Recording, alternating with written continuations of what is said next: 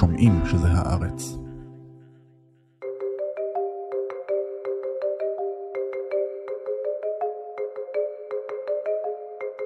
בדצמבר האחרון אישר הפרלמנט של אינדונזיה שורת חוקים שאמורים לפגוע משמעותית בזכויות האזרח במדינה, ויש מי שתוהה האם אחת הדמוקרטיות הגדולות בעולם בדרך להפוך למדינה אסלאמית.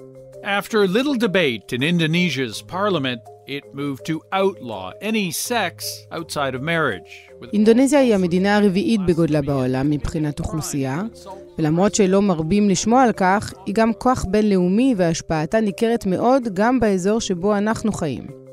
היא ארכיפלג, ובו יותר מ-17 אלף איים, ולמרות שמפתה להשוות את התהליכים המתרחשים בה למקומות אחרים בעולם, נדמה שמה שקורה שם הוא ייחודי ויוצא דופן. היי, אני עמנואל אלבאס פלפס, ואתם מאזינים לחוץ לארץ. בפרק הזה אנחנו מנסים להבין למה אינדונזיה מנסה לשנות את פניה, מדוע למרות שהיא ידועה במתינות האסלאמית שלה, היא מתקשה לכונן קשרים עם ישראל, וגם האם כדי להבין את המדינה המיוחדת הזאת, צריך להיעזר במיסטיקה.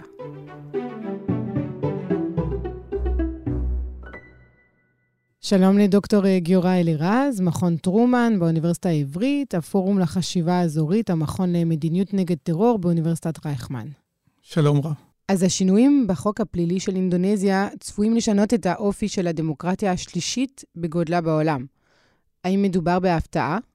הפתעה ולא הפתעה. זאת אומרת, גם במה שקוראים הפתעה, בדרך כלל כשהם מסתכלים, רואים תהליכים שמתגבשים. זאת אומרת, אפשר היה לראות כבר אה, בשנים האחרונות אה, סטייה מסוימת, או נקרא לזה הגמשה במרכאות, של פרוצדורה דמוקרטית. בעיקר זה היה דווקא מול אה, ניסיון להוריד את להט האסלאמיסטי, שבעיקר ב-2017 אתגרו את המרחב הציבורי האינדונזי, בעיקר בג'קרטה. אז שם כבר היו סימנים, ושם גם, אה, נקרא לזה, מתנגדי הנשיא הפנו תשומת לב לכך שהוא מתחיל קצת לסטות ולכופף כללים, אה, כללים דמוקרטיים. השינויים האלה הם כדי לרצות אה, כוחות אסלאמיסטים במדינה, והזכרת אה, את 2017, אז בעצם אתה מתכוון למקרה שבו מושל הבירה ג'קרטה הואשם בחילול הקודש, ואז הפסיד בגלל זה בבחירות, ומיד אחרי זה נשלח לכלא. 2017 זה בעצם סיפור שהוא מיקרוקוסמוס, הייתי אומר גם למורכבות הפוליטית של אינדונזיה ובכלל גם של החברה. זה היה ערב הבחירות לבחירת מושל בג'קרטה. מדובר, זה מתחיל כבר בעצם ב-2016, ואז מושל, דמות מאוד מיוחדת. כינויו האוק. האוק הוא בעצם היה ממוצא קתולי וסיני. מושל מאוד מאוד מוכשר. והוא התבטא משהו, ציטט איזה פסוק קוראני. וכתוצאה, ועל רקע זה, חוגים אסלאמיסטים שמראש לא אהבו את היותו מושל, יישמו את נגדו את החוק שנקרא blasphemy law, זה חוק חילול הקודש, שגם נכלל הפעם בתוך הקוד. ומהר מאוד זה פשוט ניתן, קשה היה להאמין, כשהוא היה אחד מבני בריתו הקרובים ביותר של הנשיא האינדונזי. אה, לא עברו חודשים מעטים, וכדור השלג התגלגל, והוא מצא את עצמו בכלא.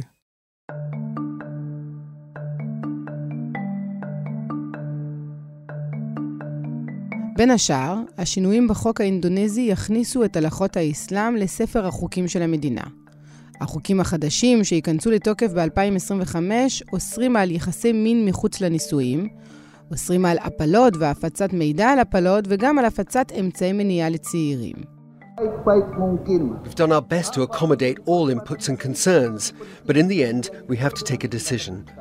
A historical decision to leave the Dutch colonial criminal law behind. החוקים החדשים מטילים עונש של שלוש שנות מאסר על חילול קודש, אוסרים על עזיבת דת האסלאם ועל ניסיון לשכנע אחרים לעזוב את הדת. בהתאם לחקיקה החדשה, אסור להעליב את הנשיא, רשויות המדינה וסמלי המדינה. החוק האחרון נכתב באופן עמום, והפרשנות האפשרית שלו מעוררת חששות רבים. באינדונזיה, גורמים השולטים המובילים, במושגים שלנו, הייתי קורא לזה מפלגות לאומיות. אני נזהר להגיד מהמילה חילוניות, בגלל שהמושג חילוניות הוא קצת זר לקונטקסט האינדונזי. יש תמיד איזה משהו רליגיוזי בעצם בכל, אבל אה, מפלגות עם אג'נדה חילונית, לאומית. המפלגות הדתיות הן במיעוט, וגם יש שם אחר כך נראה סממנים אסלאמיים בחוק. זה חלק מתוך ההוויה האינדונזית, וגם העובדה שפוליטיקאים מהמרכז, מהמיינסטרים, מנסים לשחק הרבה פעם לידי חוגים אסלאמיסטיים, מתוך תחושות פופוליסטיות, מנסים לרצות. זאת אינדונזיה עם כל המורכבות שלה. אומרת, זה, זה, לא, זה, לא, זה בא מהמיינסטרים האינדונזי. אבל זה אומר שזה בא מהמיינסטרים כי יש אה, לחץ מלמטה, מהעם, מהבוחרים? לא, לא, לא. קודם כל, הפוליטיקה האינדונזית זאת לא פוליטיקה שיש בה participation כזה, השתתפות uh, נרחבת. היא מתנהלת בעצם בעיקר בתוך uh, מעגלים פוליטיים, בתוך המפלגות. בימים כתקנם הרחוב לא סוער. קשה להגיד, זה פשוט להניח שזה בא מתוך המערכת, uh, בסופו של דבר המערכת הפוליטית מובילה את זה. אז האם כל התהליכים האלה מסמלים את סופה של הדמוקרטיה השלישית בגודלה בעולם? זו עדיין דמוקרטיה, אני גם לא הייתי כבר פוסק ואומר, זה הסוף, ממש לא. צריך לראות איך החיים, ויש ממש המון גמישות יש במרחב האינדונזי, המון המון גמישות. גם ייקחו גם כמה שנים עד שיישמו את זה, יכולים להיות שינויים, צריך להיזהר. זאת אומרת, אה, אמנם הסימנים לא כל כך, אה, נקרא לזה מעודדים, אבל לא הייתי אומר שזה הסוף בשום מובן. צריך פשוט לראות איך זה יעבוד בשטח. בכלל, כדי להבין את אינדונזיה, לא מספיק לבוא עם ידע במדע המדינה. זה חלקי בלבד. הרבה פעמים אתה מנסה להסביר את זה במושגים רציונליים, ואתה אומר, מה זה יכול להיות? מה פתאום? מה ההסבר? מה עובד כאן? זה לא שייך, לא שייך לאינטרסים, לכוח, מה קורה? ואז אתה מבין שאתה חייב ללכת לחפור בתוך התרבות של האי ג'אווה, שזה בעצם היא מקרינה על כל הפוליטיקה האינדונזית, כל התרבות הפוליטית האינדונזית.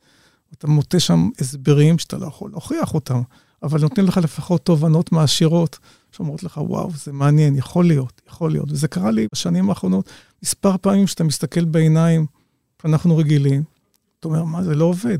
אז אתה אומר, יכול להיות שההסבר נמצא שם. אתה יכול לתת כמה דוגמאות? כן, אני אתן, אני אתן uh, מספר דוגמאות. זה יכול לקחת אותנו בכלל למחוזות אחרים, ואני חושב למחוזות היותר מעניינים.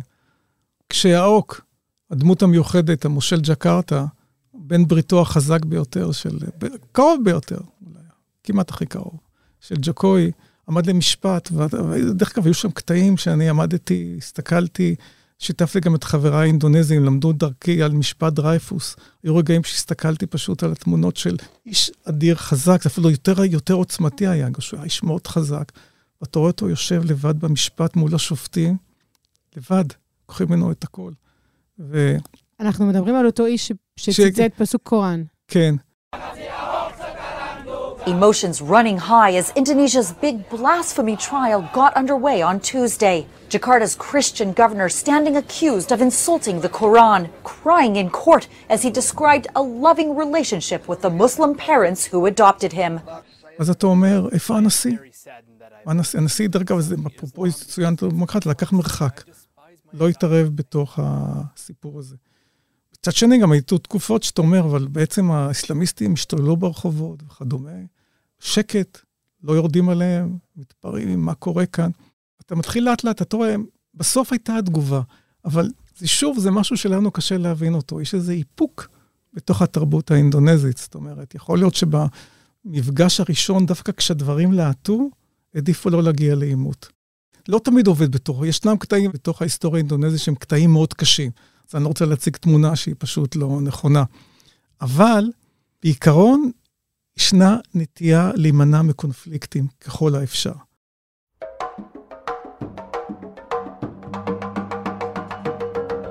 אוכלוסיית אינדונזיה היא הרביעית בגודלה בעולם, וחיים בה כ-270 מיליון בני אדם. מחציתם גרים בערים ומחציתם בכפרים. בירת המדינה והעיר הגדולה בה היא ג'קרטה, השוכנת באי ג'אווה, שהוא גם מוצאה של הקבוצה האתנית הגדולה במדינה, הג'וונזים. קבוצה משמעותית נוספת הם הסנדונזים, ובסך הכל יש במדינה 1,340 קבוצות אתניות מוכרות. אינדונזיה שוכנת בדרום-מזרח אסיה, בין מלזיה והפיליפינים בצפון ואוסטרליה בדרום. החל מהמאה ה-16 היו חלקים שונים משטחה של אינדונזיה המודרנית תחת שלטון קולוניאלי של חברת הודו המזרחית ההולנדית, ובהמשך של הולנד. Since the defeat of Japan, the administrative buildings for the whole of Java have been taken over and run by the self-appointed regime. ב-1945 הכריזו האינדונזים על עצמאות, מה שהוביל למלחמה שנמשכה ארבע שנים, ובסופה הוקמה אינדונזיה.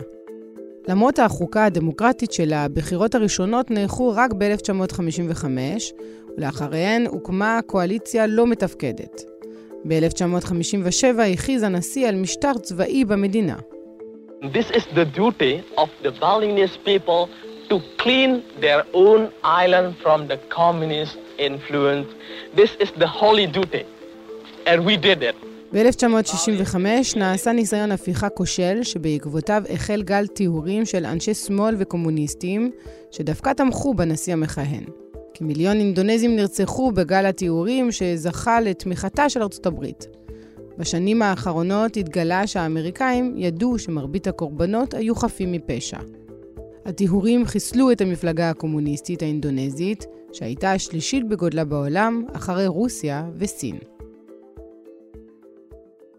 אינדונזיה נוסדה על תפיסת עולם. יש תפיסת עולם מעצבת, שהיא מאוד מחייבת, הפנצ'סילה. שמה היא? זה פנצ'סילה, זה חמשת העקרונות. בעיקרון המרכזי שלה, והוא החשוב לצורך ענייננו, זה נקרא אמונה באל אחד. עכשיו, תחשבו, מדינה שיש בה קרוב ל-90% מוסלמים, מחליטה ברגע הכינון שלה, אני מחזיר אתכם ל-45, רגע של עיצוב חוקה, ובתוכו, ברגעים הקריטיים האלו, מחליטים שהאסלאם הוא לא דת המדינה, שזה... האסלאם לא נזכר בחוקה. שאין לו שום מעמד מועדף, הוא לא נזכר באידיאולוגיה של הפנצ'סילה. מבחינה זאת יש כאן תפיסה שאפילו הקדימה את זמנה בהרבה מובנים של לא, לא טולרנטיות. כשטולרנטיות זה הרוב, אני הרוב, אני השולט, אני זה, רק אני מגלה חסד כלפי המיעוטים האחרים. כאן יש תפיסה שאומרת, אנחנו כולנו נמצאים על אותו בסיס בעצם, אין כאן יתרון.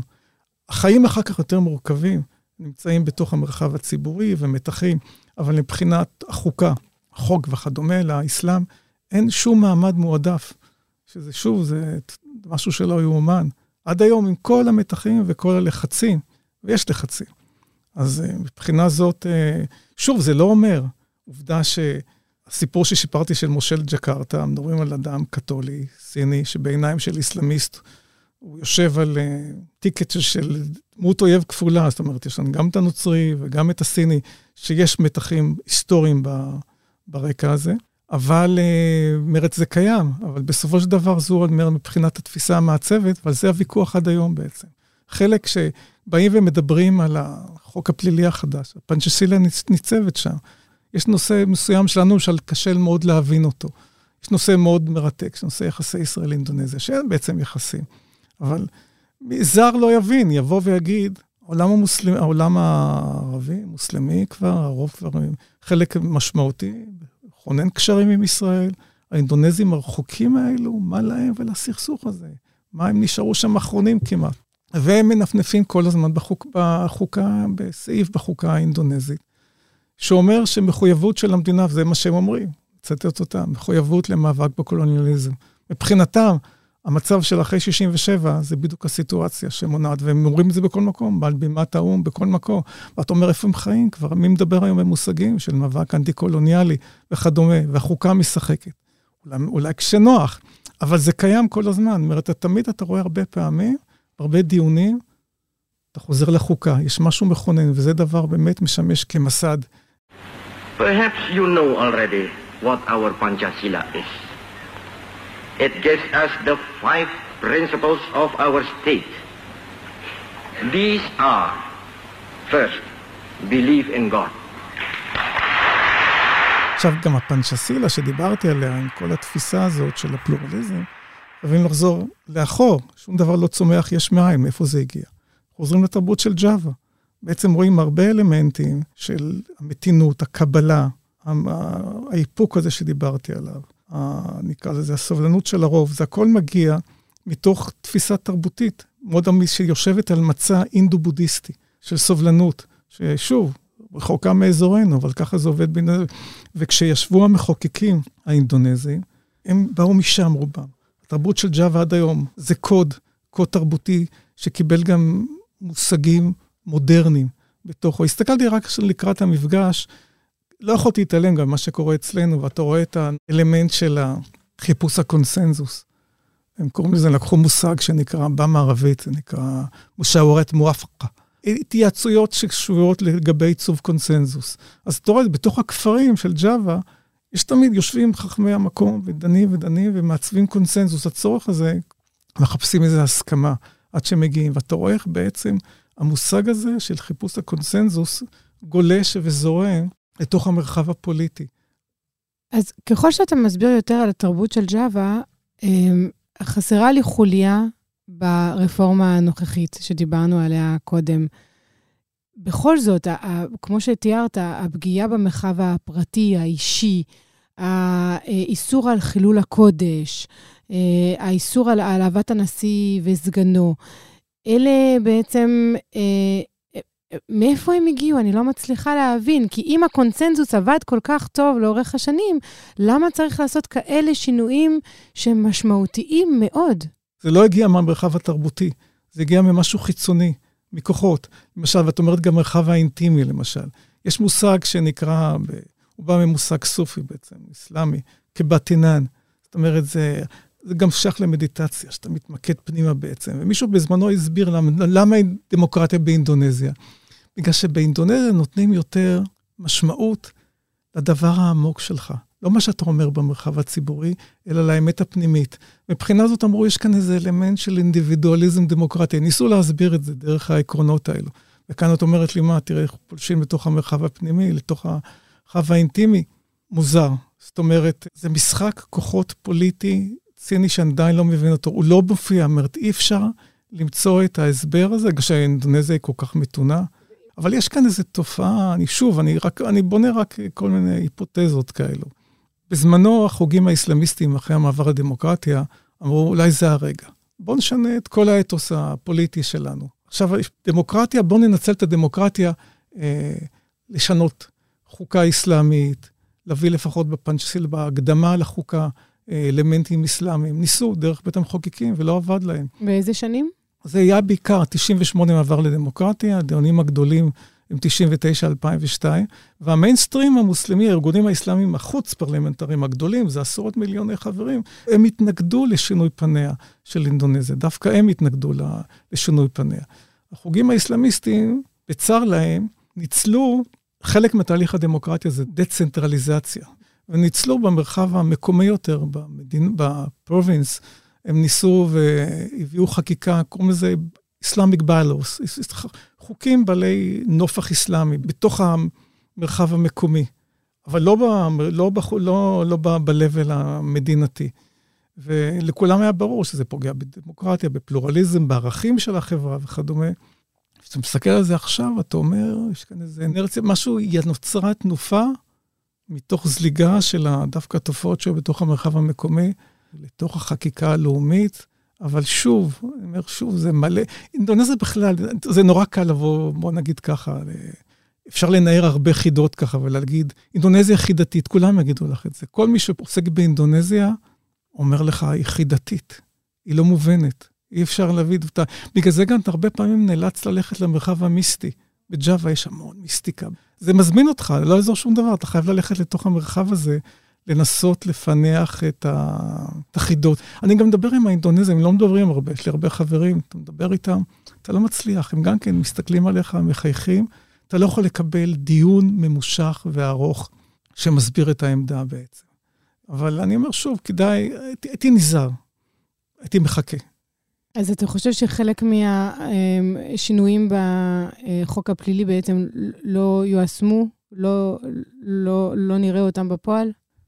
תראה, אני יכול להגיד לך, למשל, סתם, זה דברים, זה מתחילים לראות, להגיד, לא התקפלויות, זה רק התחלה, אי אפשר להגיד מזה שזה כבר תופעה. אמרו שיישמו את החוק, כל הנושא הזה לגבי התנהגויות אישיות, גם, ב, גם לגבי זרים. זאת אומרת, אותו דבר, מי שבא לבלי, מסתכלים, ראה זוג אה, גר במלון, בחדר במלון. הם לא נישואים, מישהו אמר, מה, תבקשו תעודות זהות? אז אמרו, לא תהיה תיירות, לא יהיו השקעות, אף אחד לא רוצה להסתבך ולגור. אז כבר הודיעו, כבר ראיתי בבלי, אנשי התיירות, לא, לא, לא, זה לא יהיה, זה בסדר, שום דבר לא יהיה. יש כאן משהו שגם עומד גם בניגוד גם לשיקולים כלכליים כאן. כמה שישבו הרבה זמן וחשבו, נראה שמשהו שם לא נעשה עד הסוף.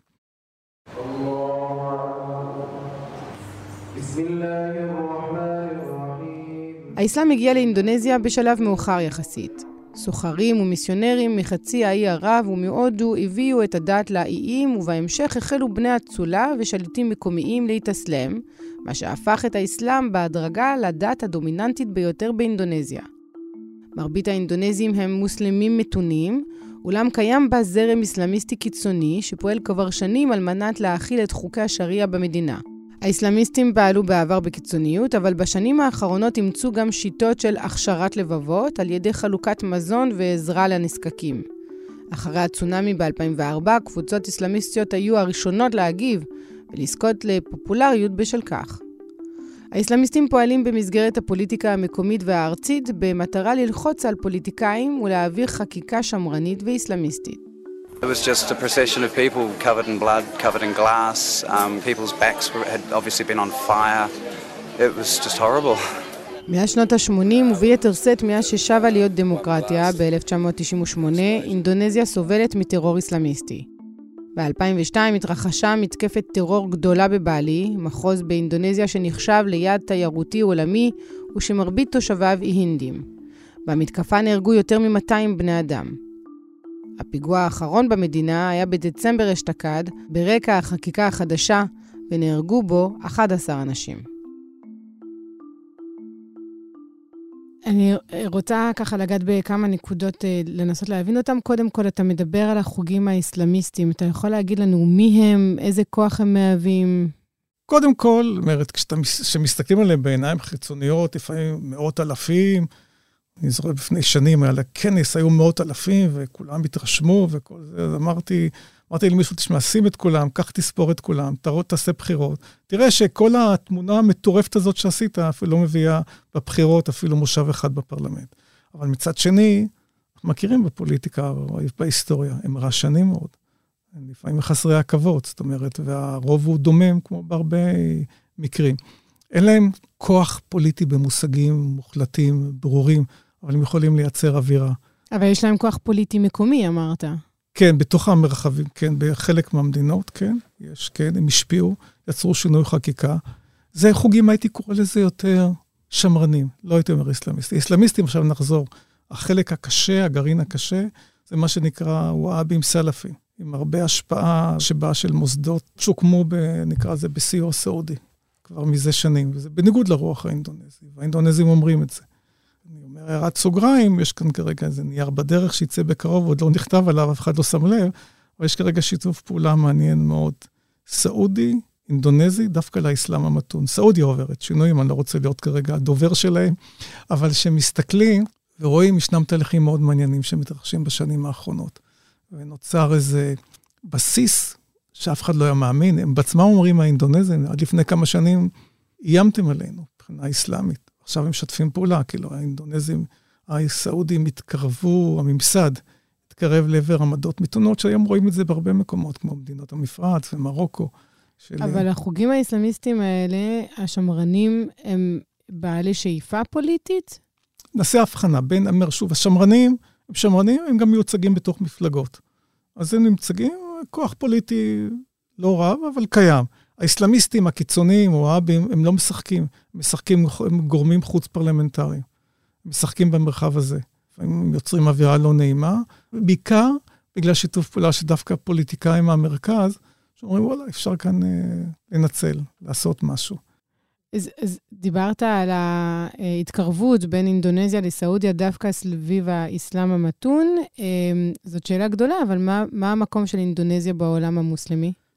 נכנסנו כאן לנושא מאוד מורכב, במבט של מאות שנים, הוא מאוד, אה, הוא מאוד מורכב. אני לפעמים קצת מרגיש שאני מנסה קצת לתת להם יותר קרדיט. כשמסתכלים במושג מאוד מופשט, פשטני, תיגשי איש במזרח התיכון, יגיד לך, לא יודע, מה זה המוסלמים האלו. את יכולה לשמוע גם מוסלמים סינקרטיים, לא, שלא נכון.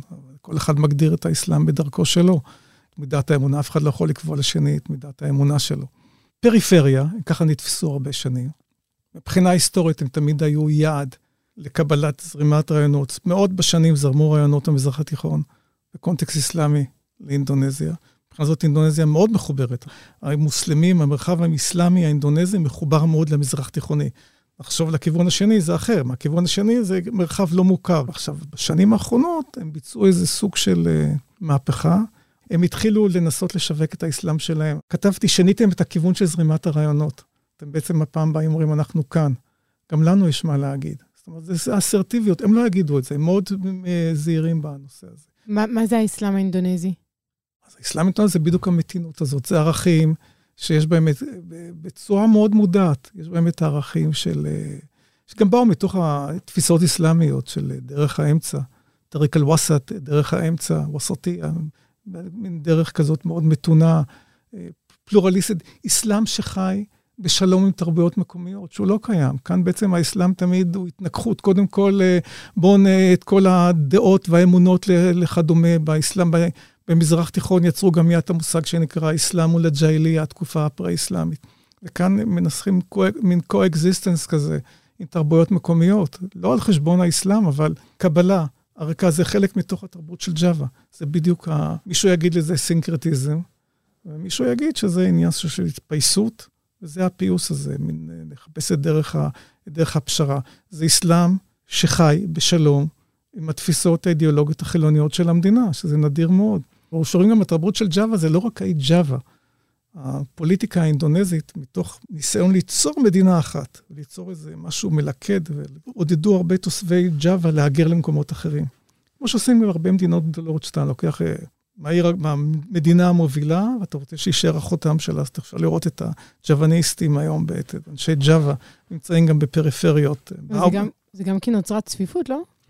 ועוד איך, כן, כן, גם נוצרה צפיפות וגם עודדו, כן, בטח.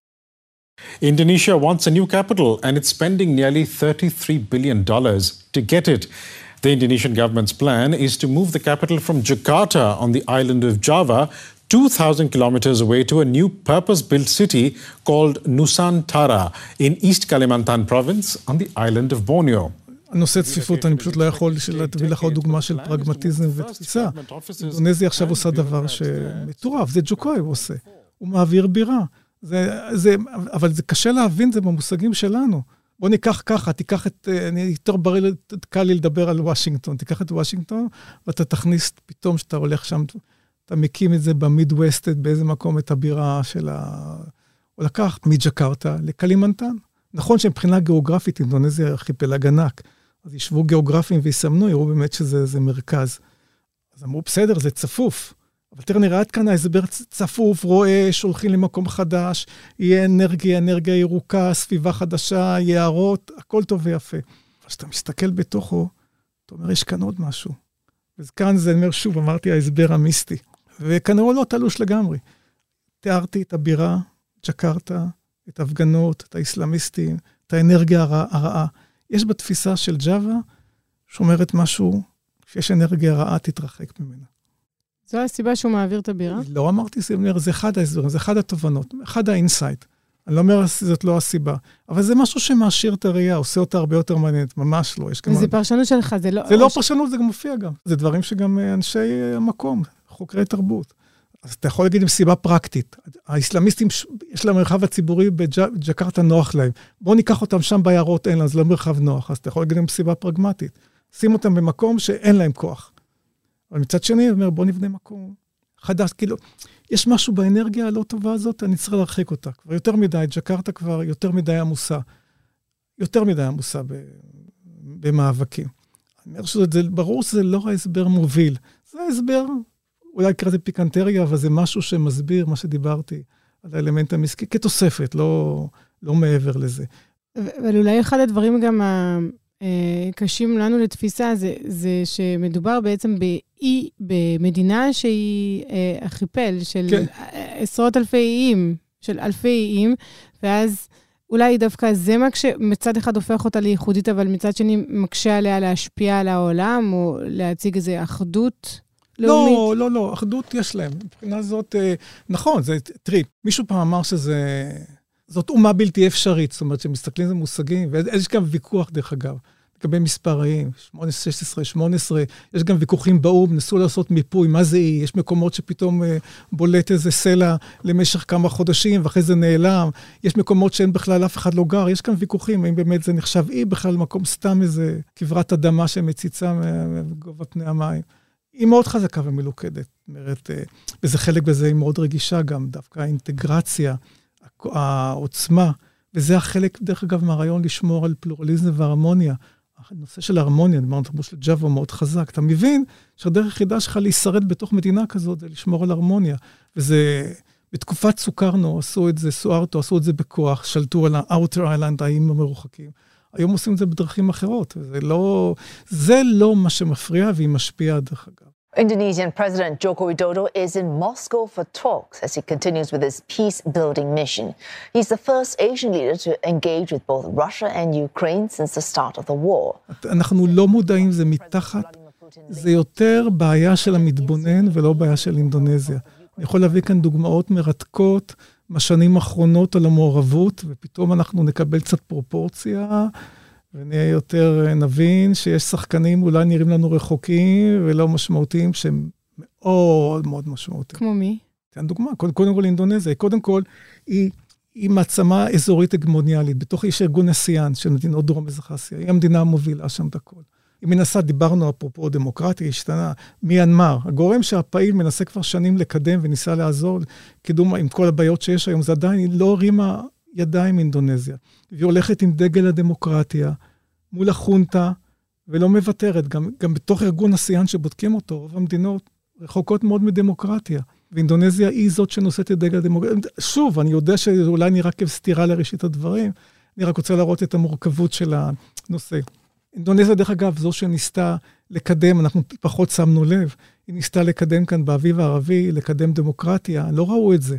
לקדם דמוקרטיה, הייתה מעורבת בהתחלה עם מצרים, ועד לשינויים האחרונים שהיו בתוניסיה והרחיקו אותה, אינדונזיה היחידה הייתה שם ממש גורם מאוד פעיל, שניסה לקדם ולתחזק את הדמוקרטיה הנבנית התוניסאית, מעצמה אזורית, אמרנו. היא הייתה גם פעילה עד הנפילה, הטליבן באפגניסטן, היא הייתה מעורבת שם, ניסתה לקדם דמוקרטיה ופיוס, תהליכי פיוס, הייתה מאוד מעורבת אינדונזיה בתוך אפגניסטן, מאוד. אז היא מנסה להשפיע אזורית כדי אה, לחזק דמוקרטיה במקומות שהיא יכולה, ומי משפיע עליה מבחוץ? חוץ, דיברת על המפרציות, מי עוד? להשפיע... או מי מעורב באינדונזיה? תראי, אינדונזיה מאוד קשה להשפיע, זאת אומרת, זה חלק גם מהסיפור גם. מי מעריך? אמריקאים, נקרא לזה, נמצאים שם, יש קשרים טובים, ולא רק כן. האוסטרלים, שהם הסיבות שלהם, מנסים כל הזמן. יש להם מעצמה עם רוב אסלאמי לא רחוק מהם. האוסטרלים תמיד היו מעורבים, יש שם יחסים מאוד מורכבים, ויש להם יחסים טובים עם כולם, גם עם הסינים, למרות ההיסטוריה הייתה יותר מסובכת, עם כולם, עם היפנים. מבחינה זאת היא שחקן, אה, הייתי קורא לזה, שחקן עולה בזירה העולמית. מעניין לראות, רק לראות אפילו את המעורבות בתוך, אה, בתוך מיינמר, עם כל התסבוכת, גם המדינות, המעצמות, כולם מבינים את המקום המיוחד שיש לאינדונזיה.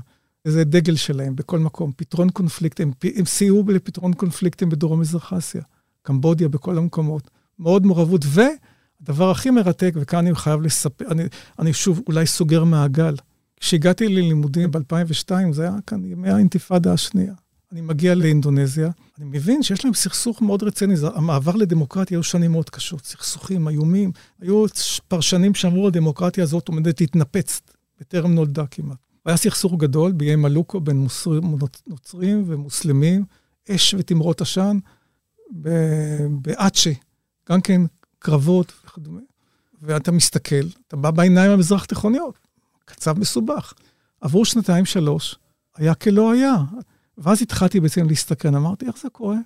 אנחנו עוד תקועים בכל, שום דבר לא התקדם, לא הולכים לשום מקום.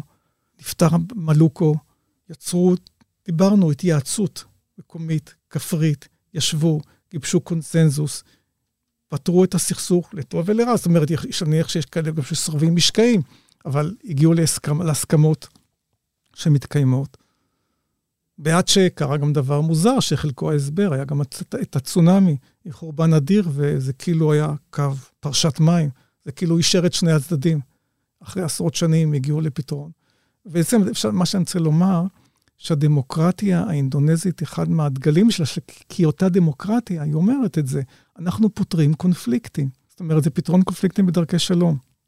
שזה היה אחד הסממנים המרכזיים, וכאן שוב, בלי אנלוגיות, אבל אתה, סטימור בזמנו נכבשה, התחילה ויכוח, אחרי שהפורטוגזים ויתרו על, ה, על עליה כקולוניה, זה היה בתקופת סוארטו, משטר אוטוריטטיבי. אינדונזיה פלשה, קרבות, 98, קמה דמוקרטיה. אינדונזיה אומרת, אנחנו דמוקרטיה. אנחנו לא מחזיקים את השטח הכבוש הזה. והם ויתרו. אני, היה מעניין, פגשתי גם את נשיא מזרח אה, טימו, אתה ראית את כל, כל המורכבות, ויש שם משקעים נורא קשים. אבל אתה רואה, אתה מסתכל ואתה אומר, איך הם התגברו על כל המשקעים. אתה רואה גם את ה... משני הצדדים, את הקבלה, את ה-forgiveness, וכל זה, זה קשה לה, אבל זה גם כן אלמנט שהוא קיים גם, דרך אגב, בתרבות של ג'אווה, הוא קיים גם המחילה הזאת, זה טקסים שנערכים כל פעם, ש... ודברים מאוד קשים שבמושגים שלנו, אתה היית אומר, אין מחילה על דברים כאלו. את כל היצרים הרעים יש שם שם.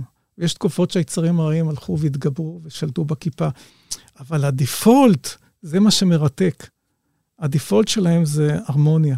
דוקטור אה, גיורא אלירז, תודה רבה לך. תודה רבה לכם.